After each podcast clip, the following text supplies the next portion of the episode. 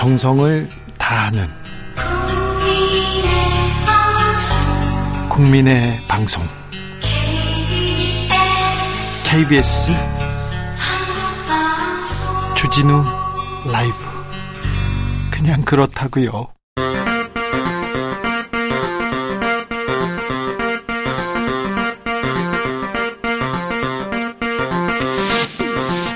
주진우 라이브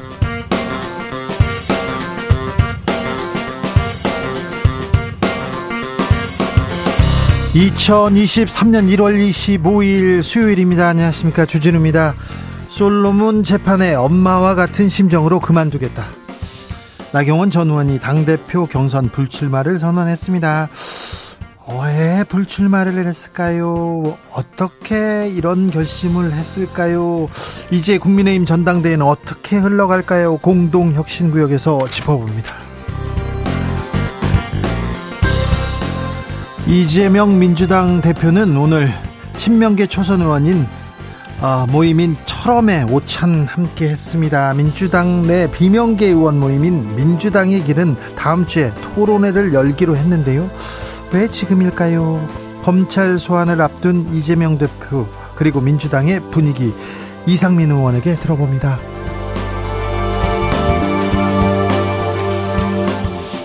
국민의힘 당권주자 김기현 의원 민방위 훈련을 여성도 받도록 하자 이런 법안 추진하고 있습니다. 당 안팎 논란 거센데요.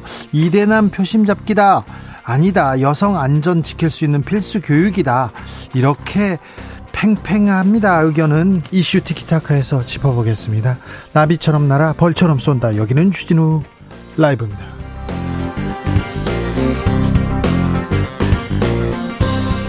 오늘도 자중차에 겸손하고 진정성 있게 여러분과 함께 하겠습니다. 지구 종말까지 이제 딱 90초 남았다. 미국의 핵 과학자들이 지구 멸망까지 시간을 상징적으로 보여주는 지구 종말 시계 이렇게 어, 운영하고 있는데요. 초침이 파멸 상징인 자정 쪽으로 10초 더 이동했다고 합니다. 3년 만에 10초. 그러니까 지구 종말까지는 이제 90초 남았다고 합니다. 아인슈타인 등 어, 핵 과학자들이 1945년 만든 이렇게 지구 멸망 시간 시계인데요. 핵 위협, 기후 변화 종합적으로 고려해서 이렇게 발표했습니다.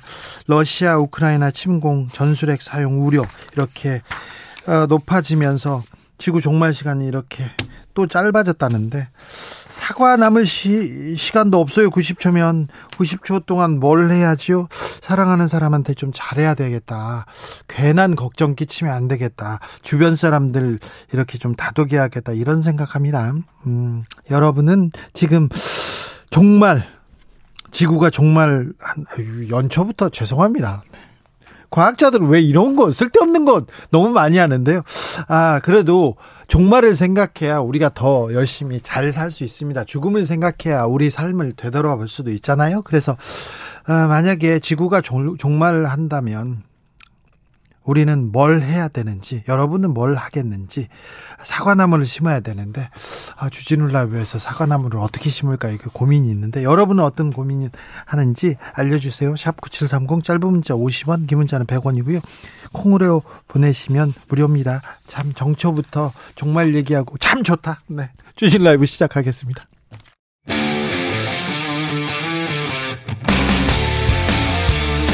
탐사보도 외길 인생 20년. 주 기자가 제일 싫어하는 것은?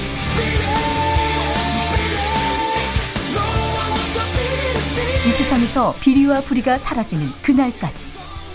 오늘도 흔들림 없이 주진우 라이브와 함께.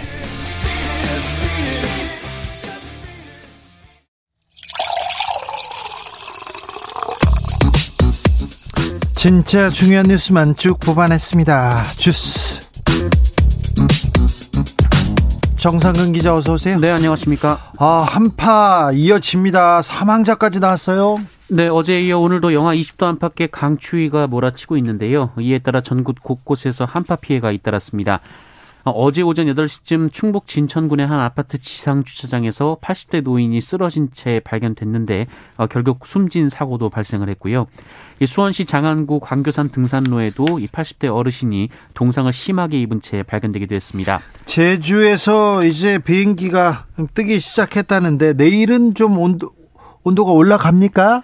네, 어, 기상청은 어제 오늘 강추위를 일으킨 서쪽의 대륙 고기압이 이동성 고기압으로 바뀌면서 오늘 오후부터 기온이 조금씩 올라갈 것으로 예상을 했습니다. 네. 어, 다만 이 따뜻한 공기가 찬 고기를 타고 오르면서 눈 구름이 만들어질 것이라고 하는데요. 온도는 올라가는데 기온은 올라가는데 눈이 온다고요? 네, 그래서 오늘 늦은 밤 서쪽부터 눈이 내리기 시작해서 내일 새벽과 아침 사이 이 중부지방 대부분으로 폭설이 쏟아질 것으로 예상이 되고 있습니다.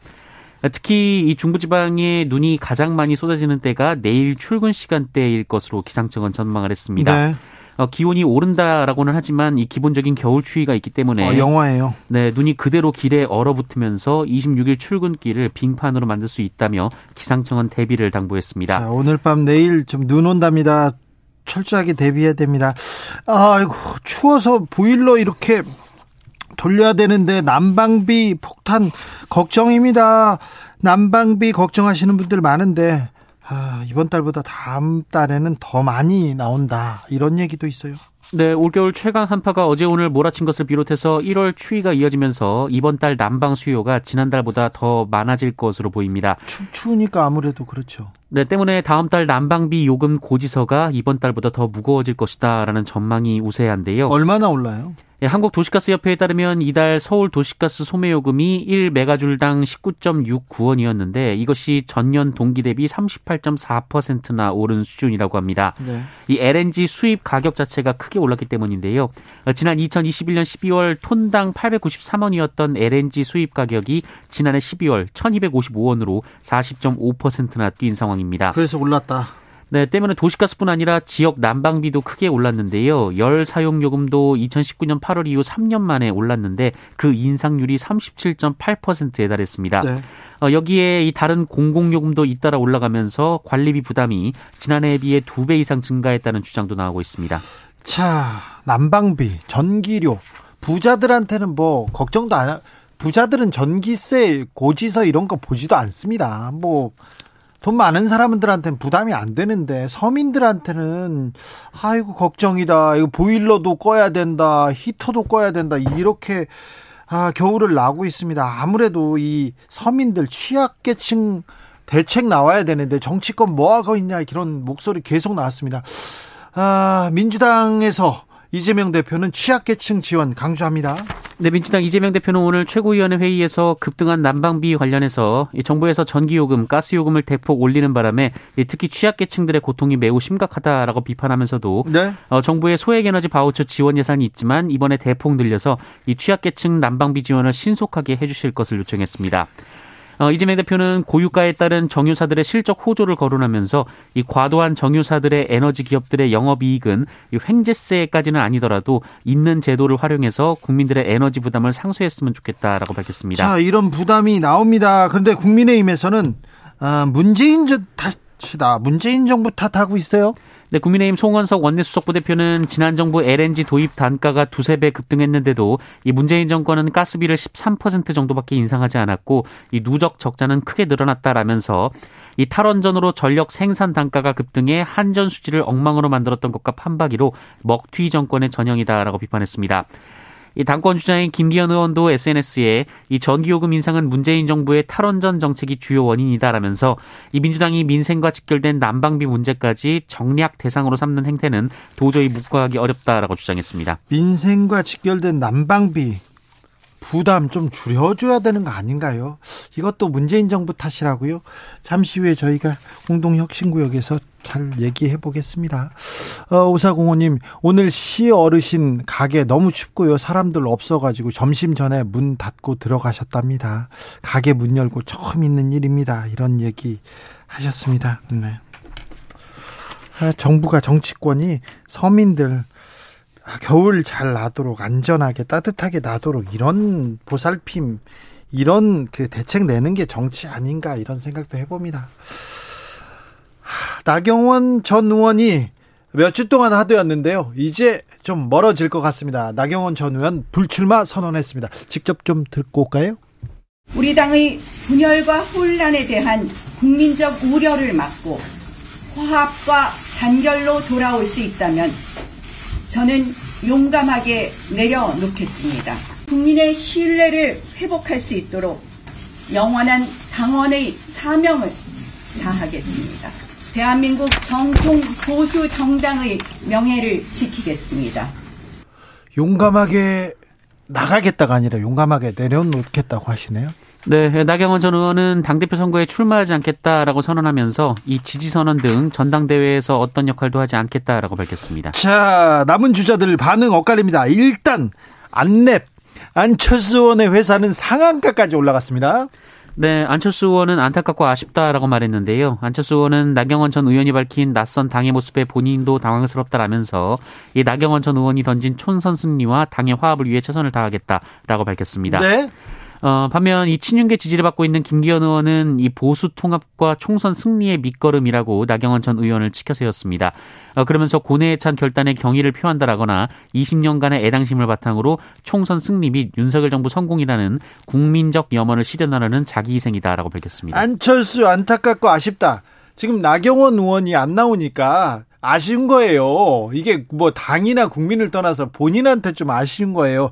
자, 뭐 총선 승리의 밑거름이다. 김기현 의원 했잖아요. 안 나오니까 좋다. 이런 얘기입니다. 본인 이렇게 어, 자기의 이렇게 정치적 이익이 뭔지 거기에다 놓고 얘기하는 경향이 있습니다. 정치인들. 자, 이 부분도 이 부분도 음 저희가 자세하게 분석합니다. 그런데 허 안철수 김기현 두 후보가 격렬해지고 있습니다. 격해져요.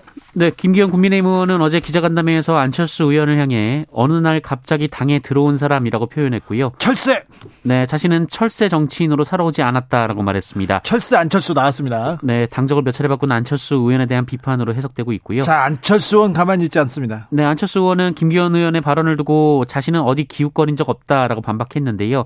어, 그러면서 연포탕을 외치다가 진흙탕 싸움을 하니 당혹스럽다라며 어, 여러 상황에 따라 자꾸 이야기가 왔다 갔다 바뀌는 건 바람 바람직한 자세가 아니다라고 비판했습니다. 자, 유승민 다음에 나경원 다음은 어떻게 될까요?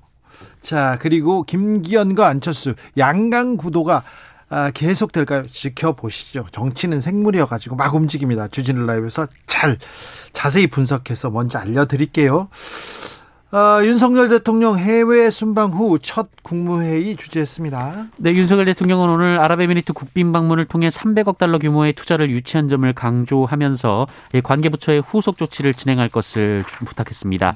어, 윤석열 대통령은 300억 달러는 UAE가 어느 나라와도 맺지 않은 압도적이고 전례 없는 규모라면서 이 본인도 이 사안을 직접 챙기겠다라고 밝혔습니다. global standard 강조했는데 이것도 언제 들어봤더라 이명박 대통령 때 들어본 얘기였는데 아무튼 이란 문제는 어떻게 됐습니까? 이 논란 사그라들지 않습니다. 주호영 원내대표가 엄호하면서 오히려 커진다 이런 얘기도 합니다. 네, 주호영 원내대표가 오늘 당내 회의에서 윤석열 대통령이 엄청난 숭반 성과를 거뒀음에도 민주당은 발언을 문제 삼아 집요하게 폄훼하고 있다라면서 어, UAE의 가장 위협적인 주적은 이란이라는 주장은 수없이 반복된 말이라고 밝혔습니다. 어, 또한 국회 국방위원회 여당 간사인 신원식 의원은 아크 부대 장병에게 대통령이 지침을 주고 격려하는 것은 주권이라며 이란이 우리의 주권적 사항에 대해 계속 외교 문제화하는 것을 이해할 수 없다라고 주장했습니다. 아니 외교부에서도 이거 아니라고 하고 역사학자들도 이거 아니라고 얘기하는데 굳이 정치권에서 이 논란을 키우고 있는데 이게 윤석열 정부를 위한 걸까요? 대한민국을 위한 걸까요? 대체 왜 그러는지 참 아무튼 윤 대통령 어머는 열심히 하고 있습니다. 중대재해처벌법 시행된 지 1년 됐습니다. 그런데 달라진 게 별로 없다. 이런 평가 계속 나옵니다. 네, 민주노총 건설노조는 중대재해처벌 등에 관한 법률 시행 1년을 맞아 자체 조사를 벌인 결과 건설 현장의 안전 대응이 달라졌느냐라는 질문에 응답자의 52%가 달라지지 않았다라는 답을 했다고 밝혔습니다. 이 달라졌다라는 응답은 21.6%에 불과했다라고 합니다. 어, 노조는 법 시행 이후 사업주들은 형식적인 안전교육과 사고 예방 조치를 취하는 데 그치고 있다라고 비판했고요. 이 중대재해법으로 위반으로 어, 실제 처벌받은 사업주도 찾아보기 어렵다면서 이 법이 엄정하게 집행되지 않는다라고도 지적했습니다. 네. 음, 기소가 안 돼요. 수사도 안 되고 기소도 안 됩니다. 기소까지 너무 오래 걸립니다. 참, 이게 어찌 봐야 될지. 아, 국민의 안전에 대한 문제인데 왜 이 부분에 대해서는 안전은 항상 기업의 이익에 비해서 항상 후순위로 밀리는지 아직도 그러네요. 중대재해처벌법 어떻게 조금 실효성이 있도록 좀 만들어야 될 텐데 국회에서 좀 고민을 했으면 좋겠습니다. 단독주택 공시가격 많이 떨어진다고요? 네, 어, 재산세 등 이 세금 부과 기준이 되는 표준 단독주택의 공시가격이 지난해보다 5.95% 내린 수준으로 확정됐습니다. 아, 표준 단독주택 및 토지의 공시가가 하락한 것은 지난 2009년 이후 처음 있는 일인데요.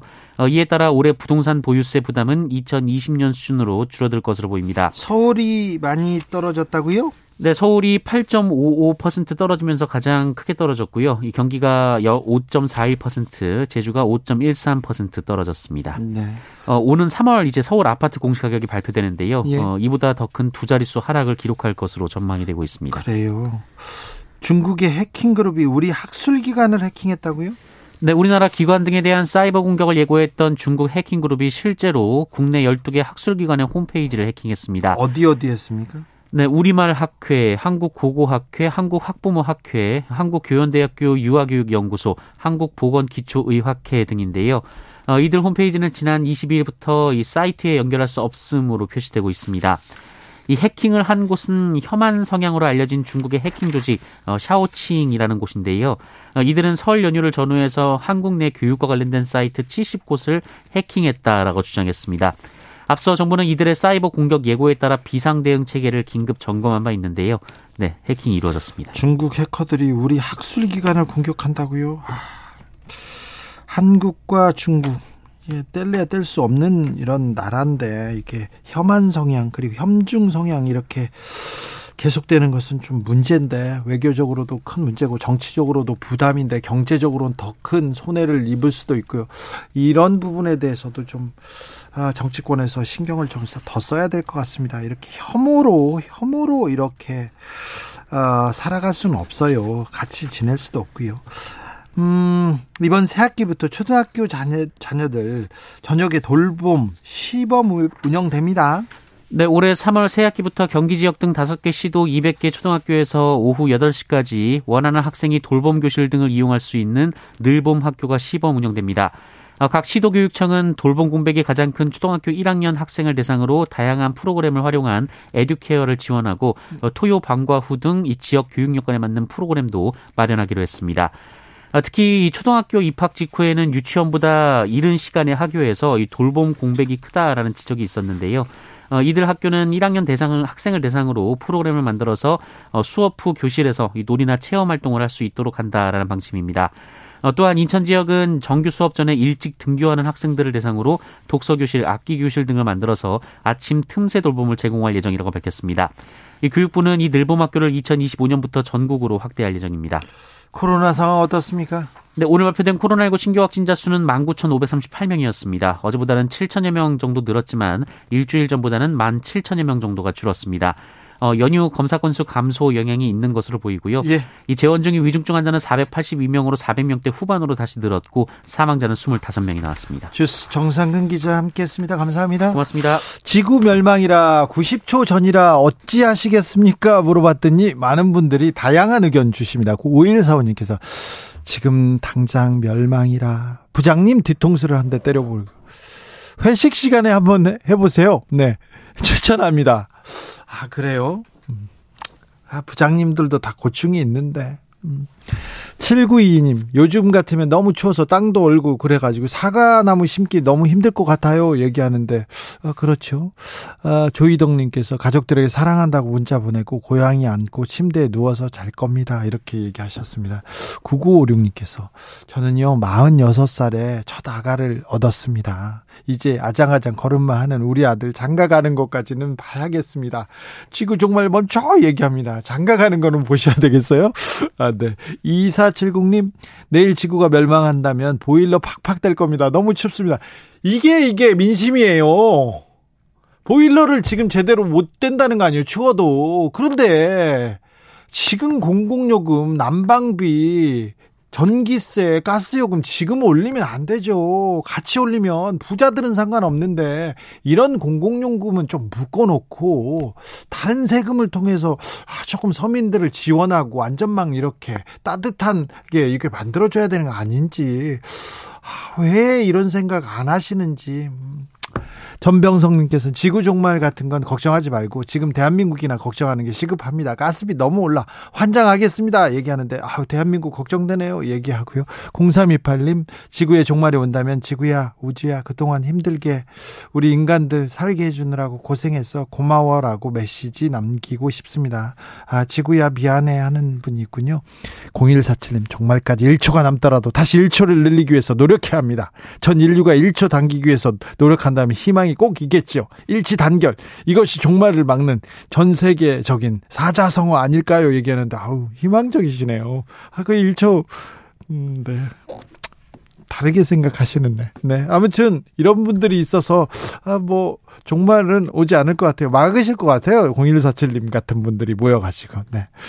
아, 교통 정보 듣고 오겠습니다. 임초희 씨.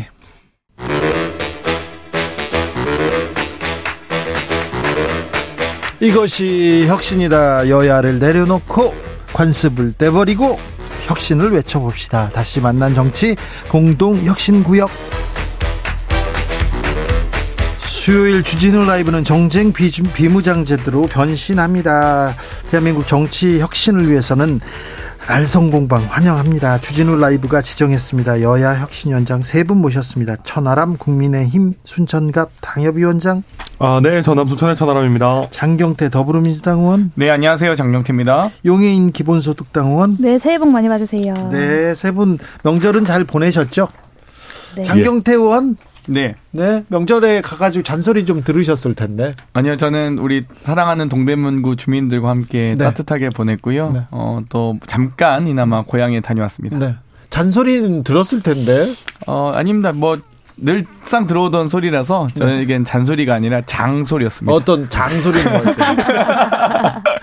아니 우리 뭐냐 우리 일주일에 한 번씩 만나기는 하지만 고향 오셨으면 연락이라도 하시고 아, 그러셨어요. 제가 하루 잠깐 짧게 갔습니다. 아, 순천 고향인 천하람 위원도 잔소리 네. 많이 들었을 텐데. 제가 왜 잔소리 들어요? 살 빼라고 이런 건 많이 듣긴 살 빼라고. 예, 예. 아니 또 가서 네. 지역 구민들 만나보고 그러면 사람들이 얘기할 거 아니에요. 이 여기 저 여기. 아 저희 지역에서는 많이 잔소리 하시죠. 그죠. 예, 음. 뭐.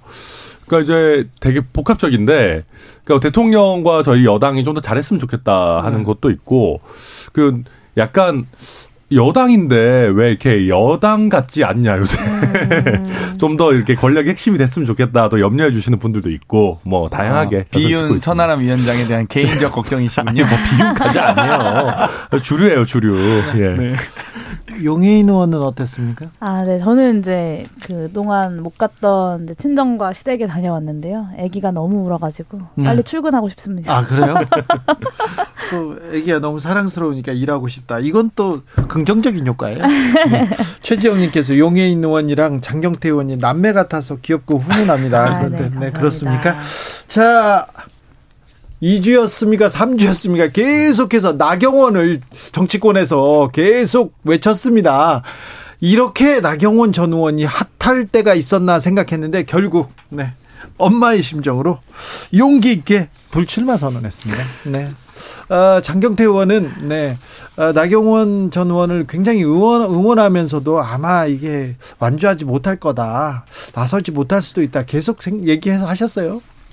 아무래도 나경원 의원 전 대표가 좀 단단하게 굳게 결심을 가지고 그동안 정치 활동을 해오신 분은 아니기 때문에 제 생각엔 어찌되었건 이 언젠간 좀 중도에 하차하지 않을까 예상했습니다만 결국엔 굴복 선언을 했습니다. 근데 그 굴복 선언하는 근거가 이 당의 분열이나 분열을 억제하고 화합을 위해서다라고 하셨는데 저는 깜짝 놀랐습니다. 아니 전당대 때 후보가 다양한 후보가 이 정말 출마해서 다양한 가치관과 비전을 제시하면서 영광으로 전대를 만드는 건 아주 지극히 기본적이고 당연한 상식적인 전당대인데요. 무슨 나경원 전 대표가 무슨 무소속 출마 선언을 했었습니까? 아니면 뭘 했습니까? 아니 당내 경선을 하겠다는 건데 앞으로 그럴 거면은 경선하지 말고 대통령실에서 그냥 지명하시면 되죠. 당 대표만 지명하겠습니까? 내년 총선 공천도 지명하시겠죠. 딱 경선은 당내 분열이다. 단수 공천 딱 총선 후보들 다 이렇게 하실 것 같아서 너무 안타깝고요. 어찌되건 개인적인 안타까움은 뭐 처차고라도 국민의힘은 윤신의 윤심의 힘으로 다시 탈바꿈한 결정적인 날이라고 봅니다. 윤심에 굴복했다 이런 얘기가 나오는데요, 천하람 의원님. 어, 뭐 저도 약 조금 안타깝게 생각하고 일단 오늘도 불출마 선언 하시느라 고민 많이 하셨을 테니까 너무 박하게는 평가하지 않겠지만은 전체적으로 시간을 너무 끌었어요. 그러니까 네.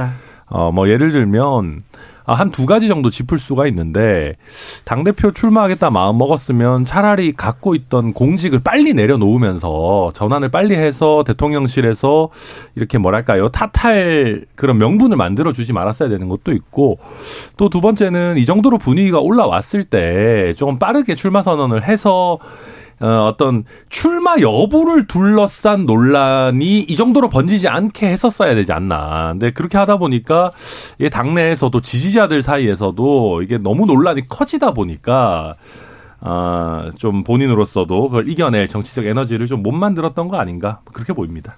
용인 의원님. 네, 저도 영상으로 이제 봤는데 굉장히 비장하시더라고요. 거의 거의 정계 은퇴 선언 수준의 기자회견이었다라는 느낌이 들었는데 저는 천하람 의원님 하시는 이야기처럼 너무 늦었다. 사실 이 이번에 이 기회를 잡았어야 조금 더 전국적이고 큰 정치인으로 성장할 수 있는 기회라고 저라면 생각했을 것 같고 그래서 지난주에도 저라면 무조건 출마할 것 같다라고 말씀을 드렸는데 어, 나경원 전 의원에게는 그런 것보다는 어쨌든 윤석열 대통령의 어, 심기가 좀 더 중요했던 것 같다라는 생각이 들고 어, 분위기가 올랐을 때 빠르게 이제 출마 선언을 하고 그 승기를 잡고 어, 새로운 혁신 에 대한 내용들을 만들어 갔었어야 되는데 네. 새로운 비전을 전혀 보여주지 못하면서 이 출마 여부를 가지고 계속해서 2주, 3주 질질 끌다 보니 국민들도 사실은 좀 이제 이래서 출마를 한다는 거야, 안 한다는 네. 거야, 좀 지겨워지는 것들이 결국에는 지지율 하락까지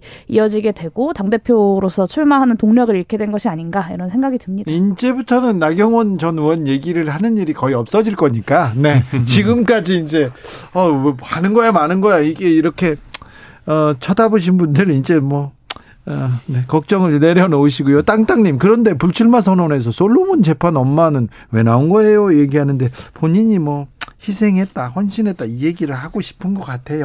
목소리도 좀 평소와 다르게 좀 격앙되셨던데. 자, 그래서요. 네. 유승민, 나경원, 그 다음에 어떻게 되는 겁니까? 일단, 네. 안철수 의원, 철새다! 이렇게 어제부터 공격하기 시작했어요.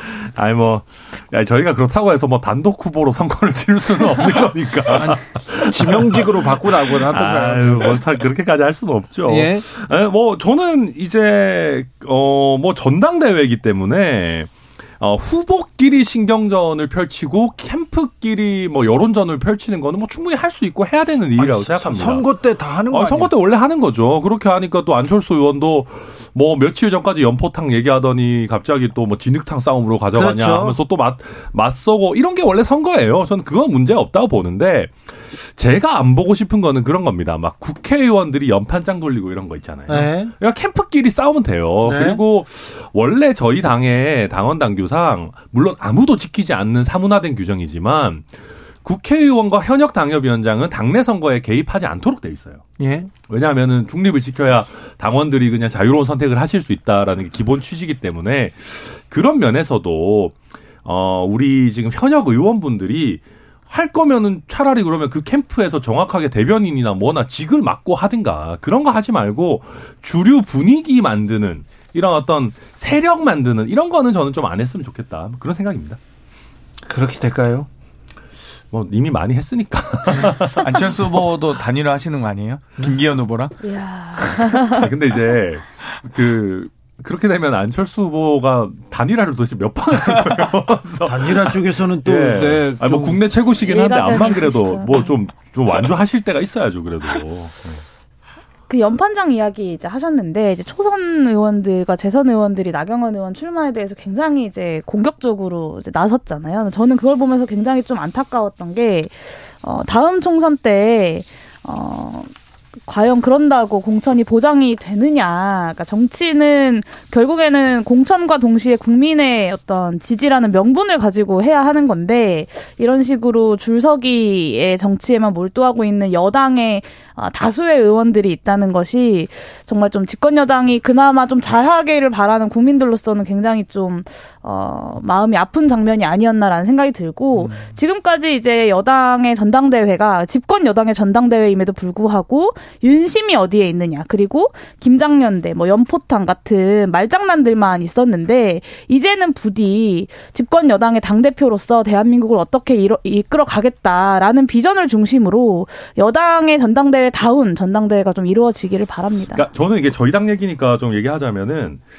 어, 이게 자연스럽게 이루어져야 됩니다. 그러니까 저는 너무 과하게 이 세력을 과시하고 뭐 힘을 행사하고 이런 분들이 오히려 자신감이 없나 그런 생각이 들어요. 네. 왜냐하면 저희 당 당의 당원들은 아마 90% 이상 윤석열 대통령을 찍었고 지금도 지지하고 계시는 분들일 거란 말입니다. 그러면 어느 정도 자연스럽게 흘러가게 놔둬도 대통령이 지원하는 그 뉘앙스만 조금 풍겨도 그쪽으로 가요, 아무래도. 그러니까 너무 세게 할 필요가 없거든요. 오히려 세게 하면은 이게 약간 어, 왜 이렇게까지 하지라는 게 생긴단 말입니다. 그래서 조금 우리가 이 주류라고 하시는 자부하는 분들도 조금 여유를 가질 필요가 있다. 오히려 너무 쫓기는 거 아닌가 싶은 생각이 들고 예. 또한 번 또 한 가지도 그 연판장 얘기 잠깐만 얘기하면은 아니 줄도요. 한 다섯 명이 서야지 챙겨주지 한 오십 명이 줄 서면 그거 어떻게 챙겨줍니까? 그러니까 오십 명이 줄 서는 건 의미가 없는 거거든요. 그냥 이제 그 뭐랄까요 배제되는 것에 대한 두려움 이런 것 때문에 다 이제 하시는 건데 그 동네에서는 줄 서야 돼. 아니 뭐 전화라면도 빨리 가서 쓰세요. 아니 뭐, 근데 어? 뭐 아니 그런 걸 다 떠나서 그래서 제가 봤을 때 조직 생활이 그렇게 좋으면 조직에 들어가야지 정치를 하면 안 됩니다. 그래서. 아 그렇잖아요. 아니 네. 그럴 거면은 뭐뭐 뭐 대기업에 가시거나 네. 어디 공무원 조직 사회에 들어가셔서 조직 활동을 하셔야지. 지금 유승민 네. 그리고 지금 나경원한테 보여준 거는 사실은 윤석열 파 파에서 보여준 그런 또 행태였다 이런 지적도 있습니다. 그러면요 천하람 의원님 하나 물어볼게요. 네. 이제 당권 경쟁 어떻게 판이 짜집니까? 유승민 후보는 어떻게 되는 겁니까? 골든 타임이 이제 오늘 내일인데 할라나 모르겠습니다. 너무 조용해요. 어. 아, 왜냐하면은 유승민 전 의원 얘기가 나경원 어, 전 원내대표가 뜨면서 솔직히 거의 없어졌잖아요. 그렇죠. 그래서 약간 시야에서 사라졌는데 나경원 전 의원이 드랍을 한 오늘 내일이 사실 마지막 남은 골든 타임이거든요. 이제 와서 우리 당에서 어, 확장성을 추구하는 당원들의 그 의사를 내가 끌어안겠다. 이거를 그냥 온전히 안철수 의원에게만 맡겨둘 수 없다라고 해서 치고 나와야 되는데 그 될지, 그러니까 하실지 저도 잘 모르겠습니다. 한다면 저는 좀 빨리 했으면 좋겠습니다. 음. 뭐 동력을 많이 상실했지만 저는 이제 출마 가능성은 조금 더 높아졌다 이렇게 생각하는데요. 나경원 후보의 어찌되면 지금 전 후보의 이제 후보도 또 전 후보가 되셨네요. 네. 후보의 등장으로 인해서 유승민 전 대표가 주목받지 못한 건 사실이죠. 어 그리고 표를 많이 장식, 잠식 당했었, 당했었습니다. 그런데 이제 나경원 후보가 불출마 선언으로 인해서 그 지대가 어찌됐건 좀 다시 살아나게 된 거거든요. 그러니까 네. 표 유입 요건이 생겼기 때문에 유승민 대표도 아마 거치 결정을 할 텐데 만약 유승민 대표마저도 안 나오게 되면 정말 이제 윤심의 힘으로 사실상 국민의힘 당대표 선거는 지명직 화 되는 거죠. 네. 그래서 아마도 그 결심을 아마 이번 주 중에 하지 않으실까 이렇게 예상합니다. 네. 자, 이번에 설에 나경원 나오는 거야, 안 나오는 거야, 이 얘기 뭐 아니었고요. 그 다음에 윤 대통령 좀 잘해야 되는데, 어, 국민의힘 정치권 뭐 하고 있는 거야, 이 얘기 많이 나왔는데, 무엇보다도 난방비 얘기 많이 나왔어요. 너무 올라도 너무 오른다 얘기합니다. 명절 끝나자마자 또 버스 요금 뭐 또 오른다고 하지요. 물값 오른다고 하죠. 메로나 20% 오른답니다. 이렇게 자꾸 오르는데 이 오르는데 이 부분에 대해서는 조금 정치권에서 정부 여당이 좀 책임지고 조금 어, 서민들 서민들을 위해서 좀 붙들어 잡아야 되는 거 아닙니까? 근데 그게 한계에 다다랐습니다. 한계에 그러니까 다다라. 저희도 저도 여당에서 정치하고 있고 총선 준비하는 사람으로서 한 1년 정도만 더 그냥 뭉갰으면 좋겠다 싶은 생각을 솔직히 합니다. 그러니까 그냥 적자 조금 더 확대되더라도 네. 그냥 안고 가자라고 싶은 생각이 저희 당에서 정치하는 사람들이 왜 없겠습니까? 근데, 아니 그 기업 그리고 부자들 세금 조금만 덜 깎아줘도 이거 가능한 거 아닙니까? 근데 그게 아, 그렇지가 않습니다. 지금 한전이요 부채가요 165조가 넘었습니다. 어 2017년에 부채 한전 부채가 얼마였는지 아세요? 70조밖에 안 됩니다. 그 문재인 정부 5년을 거치면서 한전 부채가 거의 100조 가까이 늘었거든요. 그 외에도 여러 에너지 공기업의 부채 수준이 심각한 수준이고 여러 부분들을 지금까지 적자로 다 메꿔 왔습니다. 원자력 상승을 그러니까 원자재 가격 가격 상승을 저희가 반영을 못해서 그런데 그게 결국은 예전처럼 대한민국이 고도 성장기고 정말 뭐 자녀들을 많이 낳고 할 때는 아 이 세대의 빚을 뭐 나라가 좀 더 잘 살게 되면 뒤에서 갚든 아니면 우리 세대가 이제 좀 나이가 더 들면 갚든 할 수 있었는데 이거를 미래 세대에 더 이상은 떠넘길 수가 없어요. 한두 해 간다고 해서 될 게 아니고 이제는 어찌 보면 원자재 가격 상승을 반영할 수밖에 없는 정도까지 왔고 대신에 저희 정부 여당에서도 정말 이 에너지 가격 상승으로 해서 고통받는 취약계층에 대해서 에너지 바우처라든지 이런 거 확대해가지고 어 정말 이 제대로 정- 취약계층 이렇게 어 보호해드리는 그런 쪽으로 갈 수밖에 없다 그런 생각입니다. 사실 나라에 돈이 없다는 정부가 초부자 감세하고 법인세 감세합니까? 주식 양도세 감세합니까? 저는 투자 유치도 중요한 거니까요. 그래야 나라가 돌아가죠. 어찌되었건 이 법인세 같은 경우는 기존에 유지하셨어도 그러면 현재 유, 지했을 경우에 외국인 투자자들이 빠져나간다는 보장이 있었습니까? 그런 건 아니지 않습니까? 아니, 당연히 쪽으로 나라에 옵니다. 돈 없다고 네. 하면서 이렇게 감세하시면 안 되는 거죠. 그렇게 부채 쌓이고 여러 가지 문제가 있는데 그럼 문재인 정부는 왜 버텼겠습니까? 중요한 건 서민들의 민생이 중요하기 때문이죠. 특히나 이렇게 추운 겨울날 난방비 폭탄 지금 기사도 얼마 전에 나온 거 보셨을 겁니다. 12만 원 내던 거 25만 원 냈거든요. 2022년도 전기요금 세 차례에 걸쳐서 20원씩 계속 인상시켰습니다. 2022년도 가스 요금 4차례에 걸쳐서 66원씩 계속 인상했습니다. 근데 올해 또 분기마다 또 인상 예정이시잖아요. 올해도 계속 인상하실 겁니다. 지금 서울 택시 요금 지금 1,000원 인상 다음 달 1일부터 3,800원에서 4,800원으로 인상되고요. 마을버스, 시내버스, 지하철 요금 다 300원 인상 추진 중이시잖아요. 안 오르는 게 없어요. 안 오르는 게 없어요, 지금. 그러니까 너무 심각하다는 겁니다. 그럼 최소한 겨울을 나게 하고 봄이라도 왔을 때, 새싹이라도 돋아날 때 난방비 오르시는 걸 검토하셨으면 정말 얼마나 좋았겠습니까? 정말 이 서민들의 아픔은 하나도 눈에 보이지 않는 정부인 거죠. 그래 놓고 외국 나가서 사고나 치고 오시고. 그러니까 정말 하나하나가 정말 못마땅해 죽겠지만 중요한 것은 국민들의 서민들의 피해만큼은 최소화해 주셨으면 좋겠습니다. 용인 의원 네, 뭐 이 난방비 폭탄이 뭐 저도 사실은 난방비가 세 배, 두 배, 세배 이렇게 나와가지고 저는 제가 계량을 잘못한 줄 알았어요. 근데 그게 아니더라고요. 엄마들이 모여 있는 카톡방들에서도 난리가 났습니다. 아기 키우는 집에서 난방을 안 할 수도 없고 난방비는 오르는데 뭐 오르지 않는 게 없고 앞으로 어떻게 살아야 되냐 뭐 이자도 사실은 너무나 부담이고 고민들이 많습니다. 뭐이 이 가스 요금을 올리는 것이 불가피하다고 하면 사실은 저소득층 취약계층에게 이 부담을 경감시킬 수 있는 적극적인 민생 정책들을 발굴해 나가야 하는 것이 정부 여당의 책임임에도 불구하고 지금까지 정부 여당은 사실 어떤 이런 민생 대책들보다는 여, 여, 제1야당과의 어떤 신경전 그리고 당내의 윤심 당대표 세우기에만 몰두하고 있었던 것이 아니냐라는 지적에 대해서 저는 정말 뼈아프게 생각하셔야 된다고 생각하고요.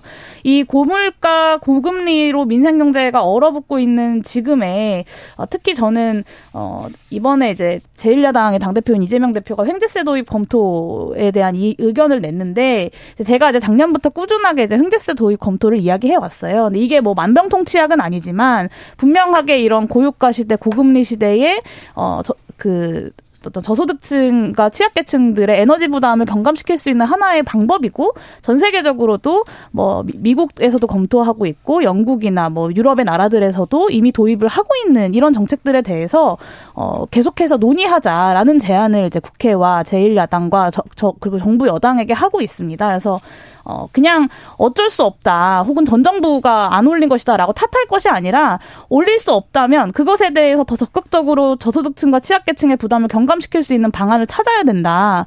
이 책임을 회피하시지 않아야 한다라고 저는 말씀드리고 싶습니다. 저희도 사실 지난 주말에 당정대 회의하면서 당연히 에너지 바우처라든지 취약계층 지원 당연히 늘리려는 부분 이미 논의하고 있었고 적극적으로 논의하고 있고요. 어, 이런 요금 올리고 싶은 정치인이나 정당이 어디 있겠습니까? 네. 저희가 뭐 유토피아에 산다면은 얼마든지 그렇게 하고 싶죠. 그렇지만 저희가 이, 어, 그 윤석열 정부가 물려받은 나라 곳간 상황이 그렇습니다. 그러니까 원래 아 정말 그렇거든요. 원래 600조 원 국가 부채 있던 게 문재인 정부 거치면서 1000조 원까지 올라왔어요. 그러면 저희가 그러면 다음 정부에 1,500조 원 국가 부채 넘겨주면서 아 우리는 정치 잘해서 서민들 따뜻하게 공공요금 인상 안 했다라고 얘기할 수는 없는 것이거든요. 그러면 그 그런 공기업의 부채가 쌓이면 결국 그게 또 서민들과 우리 국민 전체에 부담이 되는 겁니다. 그래서 이걸 폭탄 넘기기를 언제까지나 할 수는 없어요. 최소한 감세만 안 하셔도 아, 안 하셨어도 저희 감세 규모가 그렇게 크지 않아요. 법인세 그 1% 그거 기껏 해봤자 규모가 왜 크지 않냐면요. 103개 이 3천억 이상의 영업이익 있는 기업에 대해서만 감세했기 그렇기 때문에, 때문에 이게 사실은 글로벌 시그널이에요. 그러니까 저희가 어 일자리 만들고 투자 많이 하는 기업들 대한민국 적극적으로 유치하겠다. 최근에 대 대통령도 뭐 본인이 1호 영업사원이다라는 얘기 하던데 그런 것처럼 우리나라가 기업하기 좋은 환경을 만들겠다라는 시그널인 거거든요. 그래서 시그널을 보냈는데 네. 뭐 그래서 한국에 투자하겠다는 소리는 또 못 들었어요. 근데 이게 지금도 보면 맨날 우리나라 기업들이 해외 빠져나간다 빠져나간다 하지 않습니까? 사실 1% 낮추는 걸로는 충분하지 않습니다. 그럼에도 불구하고 안 하는 것보다는 지금 뭐 저희 경쟁 국가들 상황을 봤을 때 뭐 하는 게 그나마 좀 나은 조치다. 뭐 그렇게 말씀드리겠습니다. 아, 한국처럼 이렇게 세금도 깎아주고 죄 지어도 이렇게 특사로 다 풀어주고 그러기 때문에 한국에서 빠져나갈 기업이 별로 없어요. 엄청 많이 빠져나가죠. 제조 제조업들은. 제조 아니 공장을 현재 현지화하는 건 아니죠. 하지만. 지금 법인 본부들도 생각보다 많이 빠져나가고 결국 양질의 일자리가 안 나오는 것이 양질의 일자리를 만드는 기업들이 한국에 대한 투자를 꺼리는 부분들이거든요. 그러니까 이거는 뭐 민주당도 마찬가지로 아니요. 기업이 빠져나가는 얘기는 다시 한번 확인해 보시고요. 네.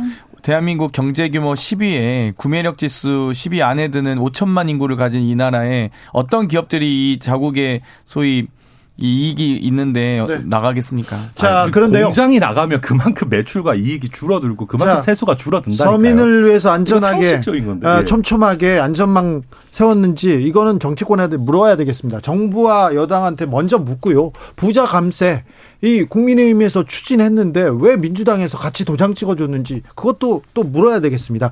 5938님 용산 이전으로 인한 비용 음. 발생만 없었어도 가스 전기요금 이렇게 인상 안 해도 되는 거 아닌가요? 이렇게 얘기합니다. 아, 7676님 저는요 정말 궁금한 게 있는데 국회의사당이나 용산도 요즘 추운가요? 춥게 지내나요? 서민들은 정말 춥습니다. 이렇게 얘기하셨고요. 이성권님 난방비 100번 양보해도 올리는 게 당연하다고 합시다. 합시다. 그런데요, 세계적으로 가스값 내려가면 또 다시 내려줄 건가요? 하기야 오를 때는 올라도 내릴 때는 또 아, 다르던데요. 얘기합니다. 아, 참. 혹한 출근에 냉동만두 된 직장인 사무실에서도 롱패딩 입고 근무 중 이런 기사 오늘 많이 나왔다는 거 정치권에서 조금 헤아려 주셨으면 합니다. 아, 윤석열 대통령은 이란 발언에서 조금 벗어나나요? 왜 벗어날 때쯤 됐는데 정치권에서 또 다시 이 얘기를 하는지 저는 그게 이해가 잘 안 됩니다. 천하람 위원님. 네, 뭐 제가 봐도 그냥 그 이거는 외교부에서 빨리 수습하도록 놔두고 정치권에서는 굳이 말 보탤 필요 없지 않나 생각합니다. 그렇죠. 네. 근데 왜 주호영 원내대표께서는 사실관계가 맞는 발언이라고 하셨습니까? 아이 뭐 그게 또 주호영 원내대표 의견이시겠죠. 뭐. 예. 아, 네, 주호영 원내대표 개인의 의견이라고 보기엔 여당의 원내대표의 책임은 저는 아. 너무 큰 것 같고요. 이 실언도 문제입니다만 이 대통령의 실언을 정쟁으로 격화시키려고 노력하는 이 대통령실과 정부 여당의 이 과도한 방탄이 저는 매번 더욱 큰 문제를 불러오고 있다고 보여집니다. 이 외교적 관계라는 게 칼로 못 자르듯 딱 떨어지는 게 아니라 이제 굉장히 복잡하고 예민한 문제라고들 하는데 이 타국의 외교적 관계에 대해서 함부로 말을 얹거나 이 평가하지 않는 것이 외교의 가장 기본적인 어떤 예의의 문제라고도 하지 않습니까? 그래서 이게 해당 문제가 뭐 논리적으로 그르냐 아니냐를 떠나서 대통령이 국가 원수라는 자신의 지위를 망각한 채 실언을 반복한 것이 이번 참 3사의 핵심이고요. 이것에 대해서 어떻게든 어, 정쟁 프레임을 씌우려고 하는 이 집권 여당의 이 태도는 굉장히 무책임하다. 그러면 역으로 이란도 지금 국민의힘을 상대로 정쟁을 하고 있는 건가? 저는 그렇게 얘기할 수는 없지 않, 않을까라는 생각이 좀 듭니다. 음. 네, 저도 뭐 이란도 문제 제기하고 있으니까 저희가 이걸 그냥 정쟁으로 치부할 일은 아니고 다만 이란 입장에서도 그런 부분들이 있어요. 그러니까 그 이제 동결 자금 이런 부분 관련해서 네. 이제 압박을 해야 될 피- 필요가 있기 때문에 그렇죠. 일부러 좀 압박 수위를 높이는 면도 그런 것도 있을 있어요. 겁니다. 근데 네. 구실을 좀준 게 조금 안타깝죠. 네. 자, 오늘 민주당 이재명 대표 처음에 이렇게 민주당 초선 의원들 만났습니까? 밥 먹었습니까? 장경태 의원도 같이 먹었죠? 네, 그렇습니다. 무슨 얘기했어요? 원래 근데 예정돼 있던 예, 일정이었고요. 대표께서는 이 선수별, 부문별, 뭐 지역별 의원 모임을 계속 하고 있었습니다. 그래서 여러 가지 의견을 경청하고 계셨었는데요. 그 중에 여러 가지 또 의원 모임들이 있는데 철험에서도 한번 식사를 하자 이렇게 저희도 요청을 했고 해서 이미 한 두 차례 정도 연기가 됐었던 겁니다. 네. 매주 저희는 이제 식사를 하고 있거든요. 그렇기 때문에 크게 특별한 일이 아니었는데 네. 많은 언론이 또 관심을 가져주셔서 참 너무 당황 뭘 황당하긴 먹었어요? 합니다. 네, 뭘 먹었어요? 저희 그냥 뭐 잡채 먹고 그랬던 것 같은데. 밥집에서 네, 한정식 그냥 집에서? 그냥 예, 저도 어느 항정식 가셨는지 알아요. 한정식까지는 아니지만 네. 네. 그냥 자, 일반적인 집. 네, 그러면서- 땡볶음 거기 가셨던 거잖아요. 예. 그 어떤 얘기 가장 많이 나왔습니까? 근데 이제 가장 중요한 건 뭐 난방비 폭탄과 또 여러 가지 이 더불어민주당이 개혁 입법과 민생 입법에 조금 더 자신감 있게 또또 최선을 다해서 추진해야 된다라는 목소리들이 많이 나왔습니다. 네. 여러 가지 뭐 고금리에 대한 금리 인하에 대한 입법이라든지 고물가에 대한 부분이라든지 여러 가지 그런 입법도 있고요. 개혁 입법도 당연히 뭐 개혁. 입법, 민생 법안 그런 얘기만 했습니까? 그런데 기사는 다 검찰 수사 어떻게 할 건지 그 그것만 그 나오더라고요. 얘기는 한 마디도 안 했거든요. 안 했어요? 네, 그리고 저희가 이제 건의를 드리는 자리지 대표께서는 한 마디도 안 하셨는데 그냥 뭐 그런 식으로 몰아가시더라고요. 그래서 참 있지도 않은 내용을 열심히 쓰고 계시구나 이런 생각도 들었어요. 검찰 수사 그런 얘기는 그렇죠. 굳이 저희도 사람인데 밥 먹을 때 편히 먹고 싶지 그 굳이 그런 얘기 하고 싶진 않죠. 그래요? 민주당에서 음, 비명계 의원들의 모임인 민주당의 길 출범한다 이런 얘기 있었는데 왜 지금일까요? 어떤 모임일까요? 뭐 일단 저는 여러 가지 토론 모임 그리고 여러 가지 공부하는 모임들은 많이 있을수록 좋다 이렇게 생각하고요. 굳이 뭐 비명계 의원들의 모임인가 이렇게 딱 정의 내리는 것도 뭐 쉽지는 않은 것 같습니다. 그렇기 때문에 뭐 적절한 방식의 분류는 아니고요. 또 다양한 방식의 또 이 의원 모임들이 뭐 글쎄요 모임을 만들 때 친명 비명으로 만들지도 않지만 네, 의원- 알겠습니다. 네. 장경태 의원 오늘 철험에 이렇게 만난다고 했는데 초선 의원들을 다 만난 겁니까? 아니면 철험의 회원들만 만난 겁니까? 초선 의원들도 뭐 서울 지역 초선, 뭐 경기 지역 초선 이런 식으로 지역별로 계속 해오셨습니다. 대표 취임 이후에. 그래서 오늘은 그래서 오늘은 그냥 철험의 회, 이 회원들, 회원 의원들을 만난 거고요. 어, 철험의 회원들이 몇 명이나 돼요? 저희 20명 정도 되는데 저희는 다 전원 다 초선으로 구성되어 있습니다. 그리고는 초선 의원이 민주당에 몇 명이나 되죠? 저희가 한 70여 명 정도 되는 걸로 아, 알고 있습니다. 거기서 한 네. 20명? 네. 네. 알겠습니다. 자, 용해인 의원은 어떻게 보셨어요?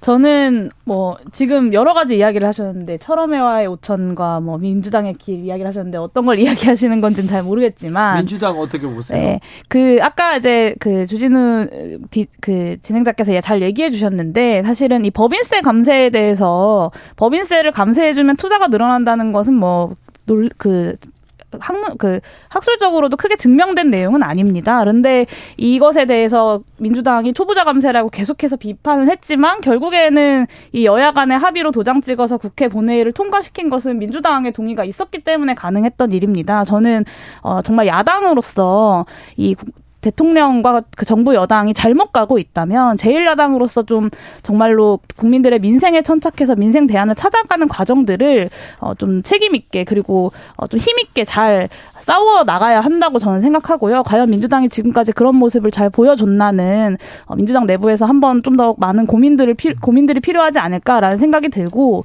정책과 관련돼서 여러 가지 정당들과의 연대 정책 연대들을 열어 가, 가자는 제안을 계속 드리고 있으니 그런 부분들도 어, 좀 국회 차원에서 많은 논의가 벌어지면 좋겠습니다. 오늘 밥 먹으면서 그런 얘기 했다지 않습니까? 천하람 의원님? 네, 저는 뭐 그 이재명 대표께서 철험의 분들 만나고 이런 거 뭐 좋다고 생각합니다. 네. 그래서 네. 또뭐 말씀 안 하셨다고는 하지만 나와서 하는 얘기가 다 검찰 수사 너무하다 대응 잘하자 당 차원에서 힘내자 뭐 이런 얘기들이 쏟아지잖아요. 그러니까 뭐 상대 정당 입장에서는 이재명 대표의 리스크를 당 전체에서 떠안고 가시겠다면 말릴 이유는 없는데 근데 문제는 그런 움직임이 저희 당의 어떤 개혁이나 혁신 동력도 좀 떨어뜨려요. 그냥 뭐 우리가 대강해도 저쪽에 이재명 대표 있으니까 뭐 큰 문제 없지 않나 이런 식의 생각들을 저희 당 구성원들 중에 일부 가진 분들이 있- 있는 것 같아가지고 네. 어떤 식으로든 이재명 대표 문제가 좀 빨리 매듭이 지어졌으면 좋겠습니다. 뭐 어차피 저희도 윤석열 대통령께서 계시기 때문에 윤석열 폭탄 또 김기현 당 대표 이 조합 참 좋은 궁합이신 것 같은데 저는 좀 슬픈 건 어, 예, 어떤 유불리를 떠나서 결국 무능한 대통령과 무능한 집권 여당에 의해서 가장 큰 피해자는 국민일 수밖에 없다. 제발 좀 난방비 대책, 이 고금리 대책은 좀 세워주셨으면 좋겠습니다. 저는 이 두 분이 방금 얘기하신 이 양당에 서로가 서로를 못한다고 욕하는 것만이 등장하는 지금 이 정치의 모습이 참 문제라고 생각하고요. 그렇죠. 네. 네, 기본소득당이 정책정당으로서 역할을 충분히 감사합니다. 하겠습니다. 네, 감사합니다.